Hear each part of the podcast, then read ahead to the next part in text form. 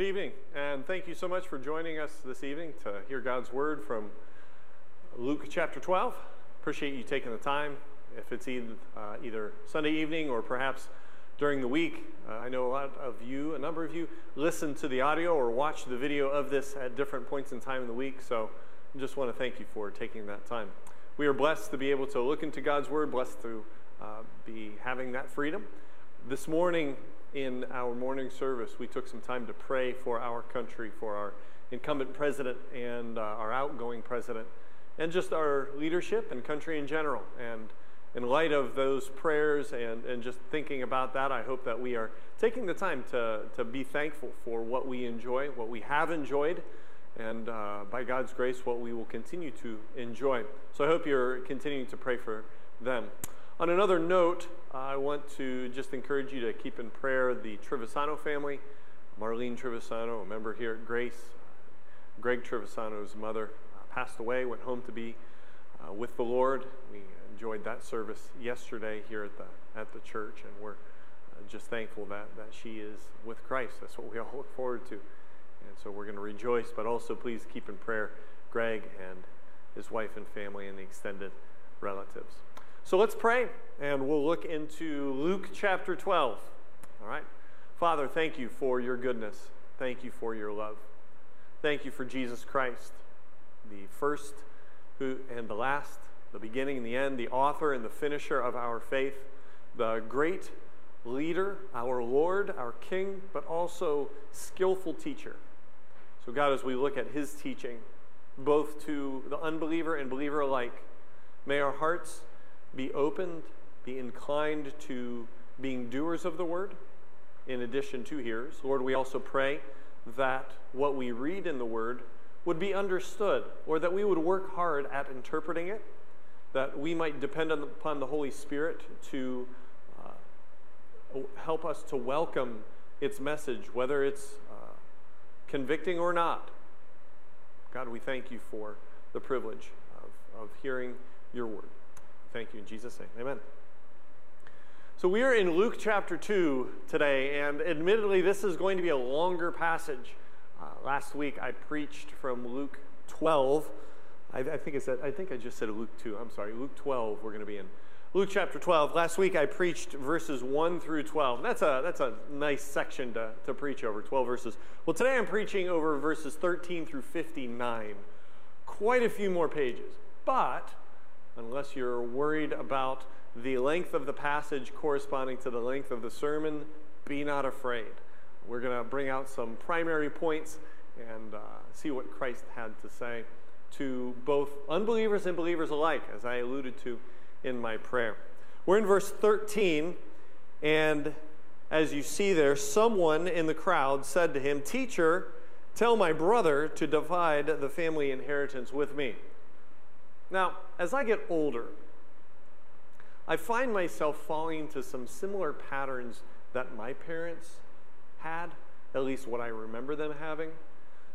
Growing up, you know, asking a question and really just kind of wanting a simple answer or not really thinking too hard about it, only to have maybe my dad or my mom just start to talk and talk and talk and I suppose it was them finding a teachable moment. And I'm thankful for that. I'm not bitter or resentful.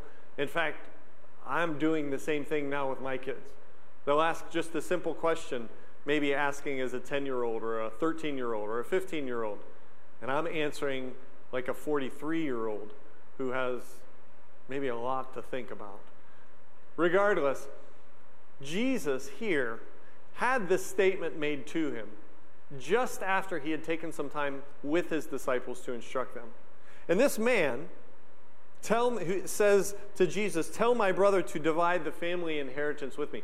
This man, whether he intended to or not, set off a teachable moment for Jesus with the thousands that had gathered to see him. If you look back in verse 1, it says, Under these circumstances, after so many thousands of people had gathered together that they were stepping on one another. That was the context. So Jesus has literally thousands that are waiting to see what he might do or hear what he might say. Well, they were about to hear. And in fact, verses 13 through 59 is an extended passage of Jesus' teaching. And he actually touches on several different areas. Now, what I want to do really is just simplify this passage into two headings. In fact, I suppose I could make this into two different sermons.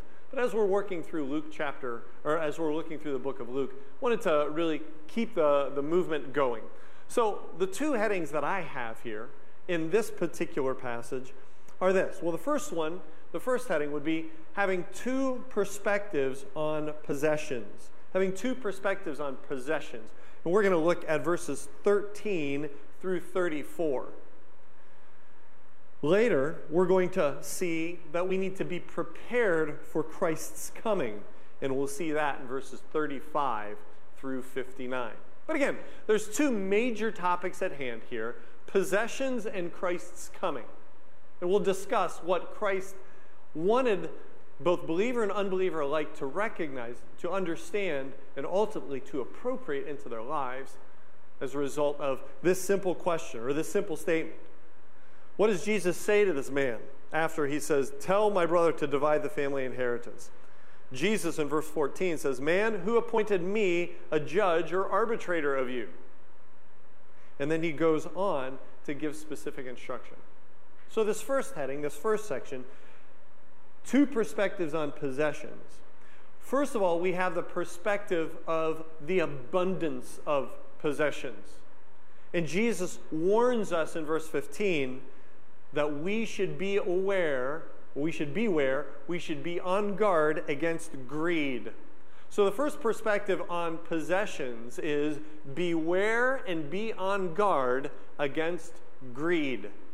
Beware and be on guard against greed. Look in verse 15. Beware and be on your guard against every form of greed. For not even when one has an abundance does his life consist of possessions. And he told them a parable, saying, The land of a rich man was very productive. And he began reasoning to himself, saying, What shall I do, since I have no place to store my crops? Then he said, This is what I'll do. I'll tear down my barns and build larger ones. And there I will store all my grain and my goods. And I will say to my soul, Soul, you have many goods laid up for many years to come. Take your ease, eat, drink, and be merry. But God said to him, You fool, this very night your soul is prepared of you. And now who will own what you have prepared? So is the man who stores up treasure for himself and is not rich towards God. Beware of greed. Be on guard against greed. This word here for greed in verse 15, in fact, if you have a different translation, it might have the word covetousness. And this word for greed being translated covetousness, is simply wanting more than one's fair share. It's wanting more than what is needed. Now, later on, we're going to learn what our fair share is. Jesus tells us what our fair share is and what we should be content with. But beware of wanting more than what is needed or one's fair share. Now, if you just take a moment and turn to Ephesians chapter 5. We're going to not move around a whole lot this evening as we look at Scripture, but I do want us to look at Ephesians chapter 5, starting in verse 1. Therefore, be imitators of God as beloved children, and walk in love, just as Christ also loved you and gave himself for us, an offering and a sacrifice to God as a fragrant aroma. But immorality or any impurity or greed, that word, greed, same word used in Luke 12, must not even be named among you, as it is proper among saints. If you'd also look in Colossians chapter 3, two books over to your right, Colossians chapter 3. And look at verse 5. Therefore, consider the members of your earthly body as dead to immorality, impurity, passion, evil desire, and greed, which amounts to idolatry. Now, why do we why did I have you look at these two particular passages? Well, I find it interesting that in the New Testament, greed is often paired with sexual immorality.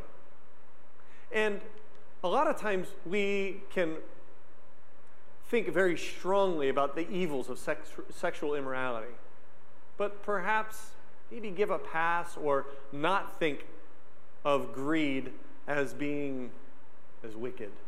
But really, they're kind of two sides of the same coin, in that both have a strong consuming desire for what is more than one's fair share.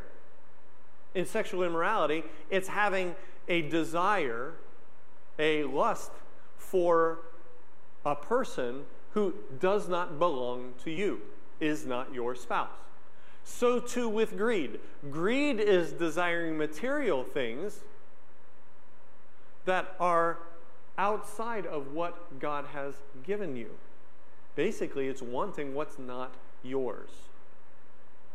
You see, when we're looking at Luke chapter 12, and we see Jesus' story of this man, that he gives really a parable of a man, a wealthy man, who really demonstrated what greed looked like. And in verse 16, he says, The land of a rich man was very productive. Now, in our day and age, when we use the phrase, the rich get richer, it's usually in a negative connotation. But here in this passage, there's really nothing wrong with what's being said. A wealthy man has a parcel of land, and it was very productive. He had a lot, and he was making even more. To which we should say, Praise God. Really, the issue at hand here, or the important question, is this what is going to be done with the increase? He has abundance. Now he has more abundance. What will be done with that? Well, we read that for him, what is to be done is that it is to be hoarded, it is to be kept.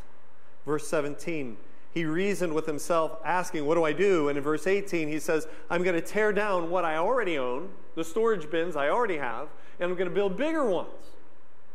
To what end? Well, in verse 19, he says, And then after I do all that, I will say to myself, You have many goods laid up for many years to come.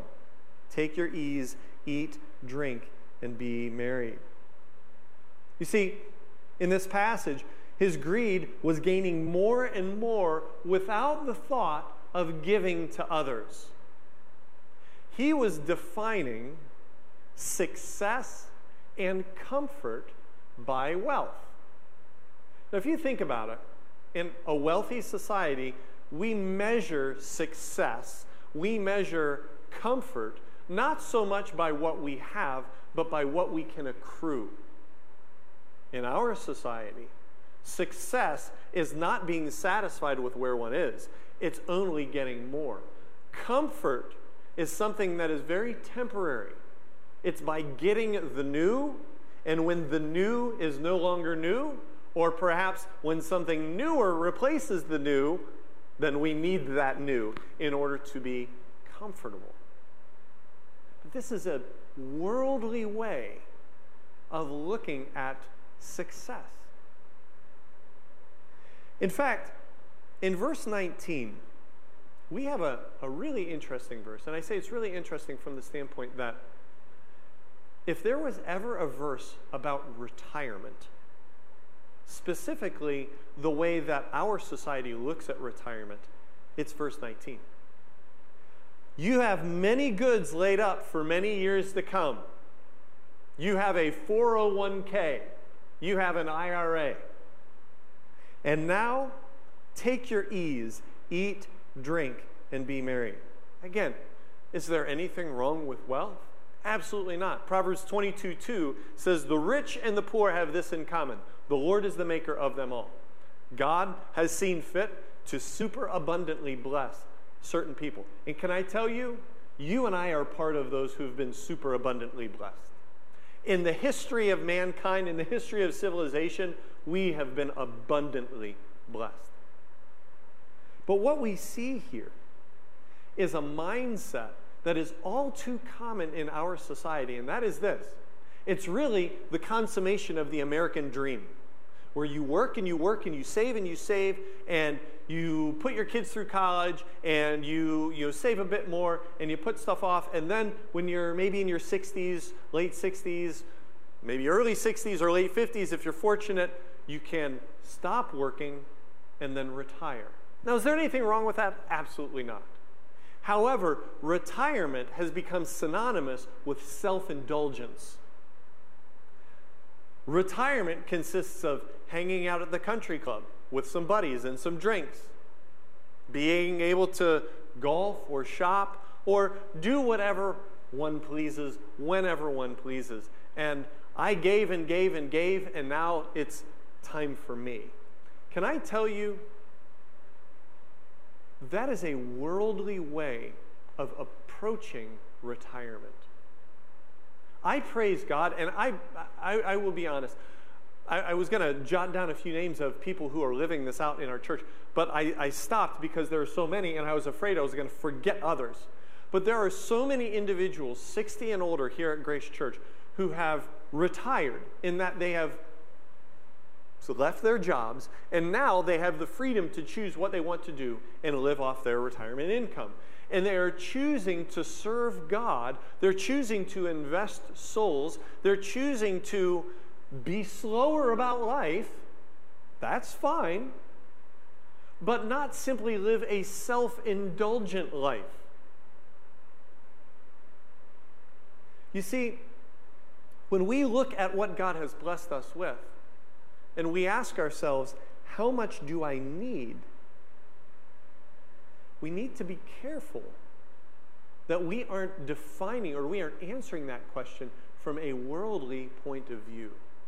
And if retirement, if you're listening to this, and if retirement is something that you feel entitled to, that that's your time, well, may I say, if you're a Christian, you gave that up when you became a Christian. When you trusted in Christ, all of your time is His time. And He will hold you accountable to the stewardship of that time. And just one more application. And for those of us who perhaps are younger and retirement or the concept of retirement is something way off in the distance, we should be careful about what we celebrate and what standard we create as far as retirement, as far as success. We should be careful, not just for ourselves, but also for the example that we are going to set in the years to come. That our standard of expectation isn't something that the world has created.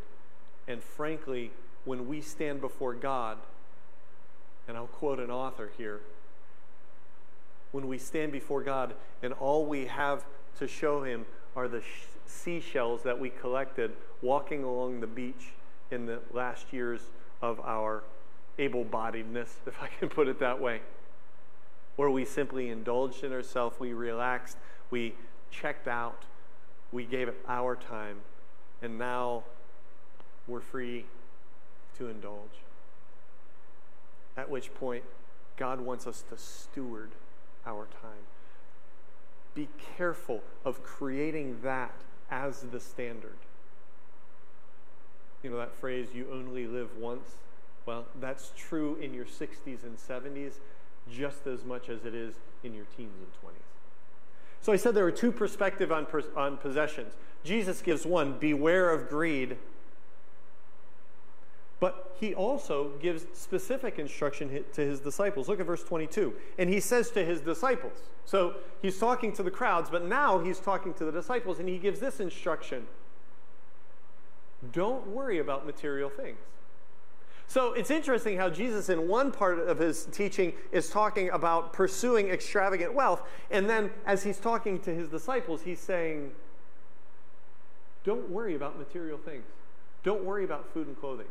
Now, why would he tell them that? Well, because many of them had left everything to follow him. In fact, Peter says as much. When the rich young ruler came to Jesus asking about salvation, and Jesus tells him to sell all his possessions because he knew his God was possessions. And then the rich young ruler left brokenhearted because that was his God and he loved money a lot. And Peter looks at them and says, looks at Jesus and says, We've done that. And he's right. Peter, Andrew, James, John, fishermen, father's business, walked away from it to follow Jesus Christ. Matthew, successful tax collector, walked away with it to follow Jesus Christ. Earlier in Luke, Jesus says, Birds and foxes, birds have nests, foxes have holes, but the Son of Man has nowhere to lay his head. Why? Because they were dependent on the support of others in the ministry. And there were times where, frankly, provision was a concern. But Jesus wants them to not worry about it. Verse 22 For this reason I say to you, do not worry about your life as to what you will eat, nor, what your, or, nor for your body as to what you will put on. For life is more than food, and the body is more than comfort. Now, why shouldn't they worry? Why shouldn't they worry? Well, first of all, because creatures less significant than them are amply provided for by God. Let me say it differently God cares greatly for things less significant than us. Verse 24 Consider the ravens, for they neither sow nor reap, they have no storeroom nor barn, yet God feeds them. And how much more valuable are you than the birds? God cares greatly for birds, and He provides for them. And so the disciples should not worry because God will provide for them. Secondly, the, the disciples should not worry because their worry cannot change even the smallest thing. Look at verse 25. And which of you, by worrying, can add a single hour to his life's span? I love this next phrase. If then you cannot do even a very little thing, why do you worry about other matters? If you can't add an hour to your life, why do you worry as if that energy will somehow be able to provide what you are concerned about? And Jesus says, don't worry. And finally, we see yet another we see yet another reason for why they shouldn't worry. And it's because their energies the, energy, the disciples energies should be focused on god's coming kingdom and his righteousness. Verse 29 and do not seek what you will eat and what you will drink and do not keep worrying for all these things the nations of the world, world eagerly seek that word eagerly seek in the, in the greek language means literally means running around they are constantly busy about accumulating this but your Father knows that you need these things. But seek His kingdom, and these things will be added to you. Do not be afraid, little flock, for your Father has chosen gladly to give you the kingdom. So Jesus gives two perspectives on possessions. Beware of greed. Don't worry about material things. And so we as Christians then should lay up treasure for God. Look at verse 33 Sell your possessions, give to charity, make yourselves money belts which do not wear out, an unfailing treasure in heaven where no thief comes nor near nor moth destroys. For where your treasure is, there your heart will be also. We must value, to summarize verses 33 and 34, we must value souls over stuff. We must value souls over stuff. Look back at verse 15. Jesus says, Beware and be on your guard against every form of greed, for not even when one has an abundance does his life consist of his possessions. So, lest you think the wealthy person has a more meaningful and more significant life because of their possessions, Jesus says, no. Life has meaning and significance when you are rich towards God. And what does it mean to be rich towards God? It means seeking His righteousness, but then also valuing souls over stuff. Now, that sounds good, but how do we know that we're actually doing that? And I just want to simply ask two questions. I think these are true not just from this text, but really from the whole of Scripture. How do we know that we are valuing souls more than stuff? Well, we know this by how we respond when we don't get what we want. We know what we value when we don't get what we want, and then how we respond to that. I don't have, I want. How do I respond? Value souls over stuff. You might not get what you want, but I think just as an important aspect of this is how we respond when others get what we want. Meaning, maybe there's something that we would like to have, and it's material and it's a it's something that will pass away, but it's something that we'd really like. And someone else gets that, has that. How then do we respond? Can I tell you, you know, we, we hear this phrase, weep with those who weep.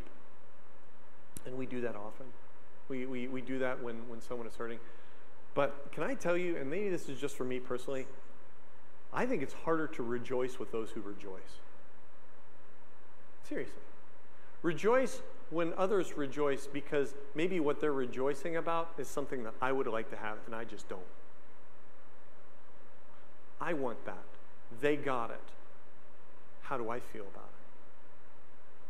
And sometimes we even struggle with rejoicing with others who rejoice. And so we feel like we have to compensate for ourselves by saying just how similar our circumstances are. Well, they got this. Well, well we got something too. Or something great happened here, and oh, well, guess what? Something happened to me too. And it's this, this level of insecurity about someone else being blessed by God in a way that we haven't. So, can I tell you, when we value souls over stuff, we are being rich towards God. And that's what he calls us to do. So, I told you there were really two different themes in this larger passage, these perspectives on possessions. But I want to transition here in verse, uh, in verse 35. Jesus has talked about possessions being content, talking about where your treasure is, there your heart will be also. But then he shifts gears and he talks about them being prepared for his coming. We see this in verse 35. Be dressed in readiness and keep your lamps lit. Be like men who are waiting for their master when he returns from the wedding feast, so that they may immediately open the door to him when he comes and knocks.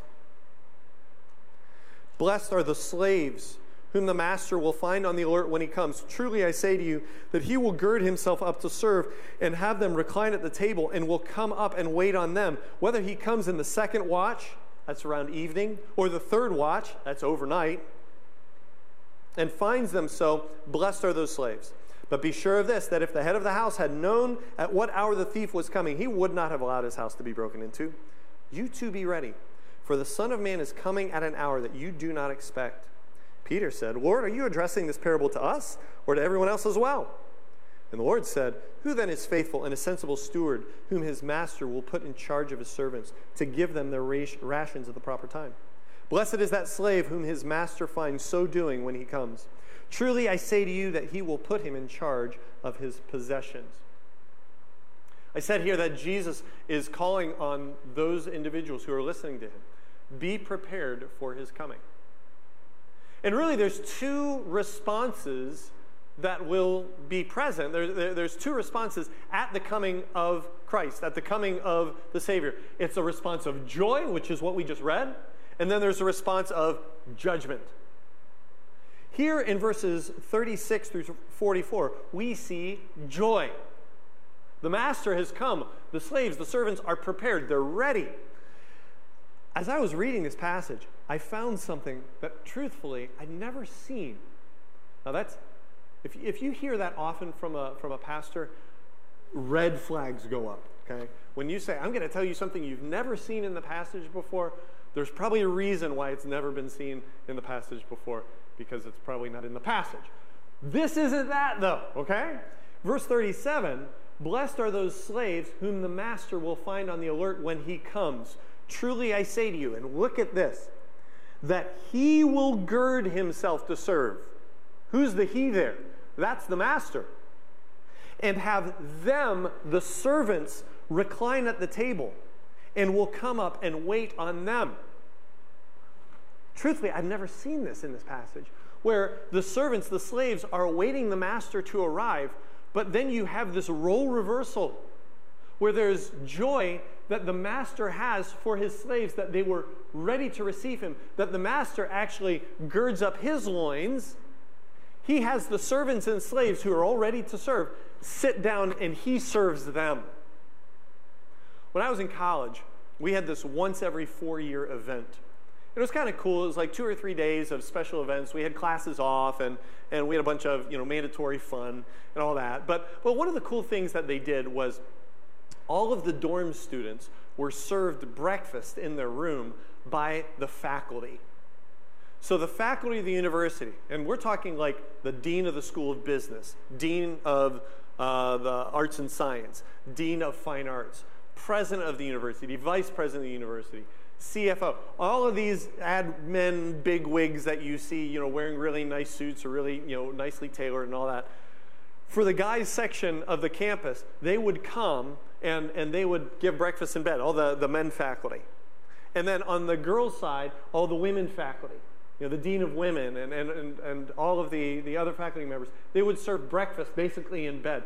And it was so fun because you're used to seeing these polished, you know, professionals, people who are running a, a university. You're used to seeing them kind of walking very importantly, having purpose, going somewhere, you know, or in the administration building, doing whatever it is that administrators do. But here, they were in my dorm room, as stinky as it was, serving me a donut and you know some orange juice and some milk and some cereal or some pancakes or something like that. And they were handing this out. It was a role reversal. You know there i am in my bedhead and you know just you know waking the, the sleep out of my eyes. And, and they bring in this food. And can i tell you the entire floor just had this energy. The dorm had this energy like what's going on? Now this is back in the 90s so you know people were taking pictures actually with cameras and not phones but people were snapping pictures. They were getting, you know, photos in their jammies with these administration. And it was just so much fun. There was an energy. There was an excitement. Part of the reason why I use that illustration is because when you see this role reversal in Luke 12, where you see the master serving the slaves, I can just imagine the joy that it brought him to be able to serve them, and the joy and the laughter and the excitement that they all enjoyed having the Master serve them. I'm sure it was a wonderful time. Can I tell you, that is going to be the joy. That's going to be a taste of the joy that you and I will experience if we are ready for the Master come to come. I mean, seriously, as I think about it, and I think about my life, and, and I think about the fact that Christ could come at any moment, I want to be ready. You know, I, I don't want to be caught with my quote unquote pants down spiritually. I want to have that moment be joyful. Be ready. We also see not only when the master serving them providing honor for them, but we also see much provision. Verse 44, blessed is the verse 43, blessed is the slave whose master finds so doing when he comes. Truly I say to you, he will be he will put him in charge of all his possessions. There's a stewardship, and even as we look forward to the kingdom, as we look forward to the millennial reign of Christ, there's a position of rulership, of, of following the king, but a position of honor that we will enjoy if we wait and we wait patiently and we persevere. But there's also a position of judgment. You know, when Christ comes, he will come and provide joy, but he will also come and for others provide judgment. You know, there's a difference between, you know, if you remember this as, as kids, perhaps, when you know, your dad comes home, you're like, Daddy's home, Daddy's home. There's a difference between that and wait till your father comes home. Daddy's home, but it's a whole different tone, right? Verse 45. But if the slave says in his heart, My master will be a long time coming, and begins to beat the slaves, both men and women, and eat and drink and get drunk, the master of that slave will come on a day when he does not expect him, and at an hour he does not know, and will cut him into pieces and assign him in a place with the unbelievers. And that slave who knew his master's will and did not get ready or act in accord with his will will receive many lashes. This is judgment. Verse 49. And these are sober words of our Savior. I have come to cast fire on the earth and how I wish it were already kindled, but I have a baptism to undergo, and how distressed I am until it is accomplished. Do you suppose that I came to grant peace on earth? I tell you no, but rather division. For from now on, five members in one household will be divided three against two, and two against three. They will be divided father against son, and son against father, mother against daughter, and daughter against mother, mother in law against daughter in law, and daughter in law against mother in law. this judgment, it will come, it will split families. The following of Jesus Christ, or the absence or the failure to follow Jesus Christ, discipleship, being a disciple of Jesus Christ, will split families. It will bring unrest, as Jesus said. And we as Christians should be prepared for this reality. I want to take a moment and I want to provide a level of encouragement, especially for those of you who perhaps are older saints, some of our senior saints.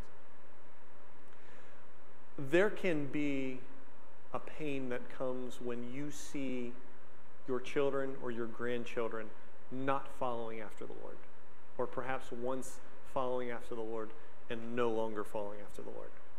Having perhaps made a profession of faith, but then really giving no interest in expressing that profession. Are they even safe to begin with?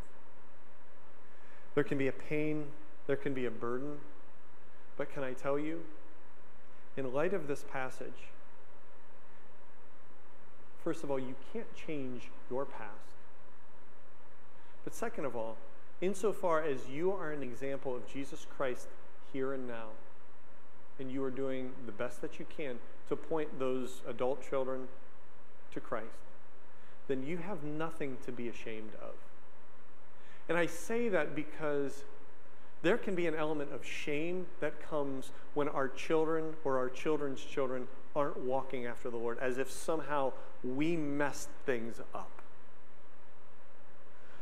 But Jesus, 2,000 years ago, predicted something that was not going to be just an anomaly. He says in verse 50, I'm sorry, verse 51. Do you suppose that I came to grant peace on earth? I tell you no, but rather division.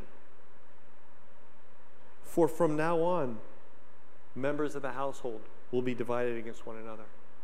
Immediate family, in laws. This is what following Christ often brings about.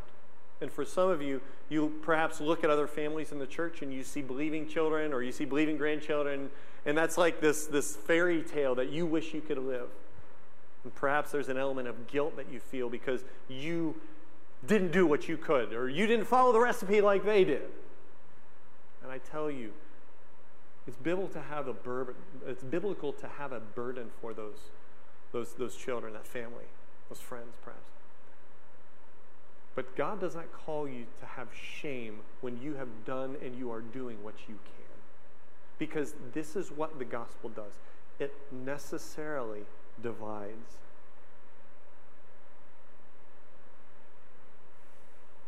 These are difficult words.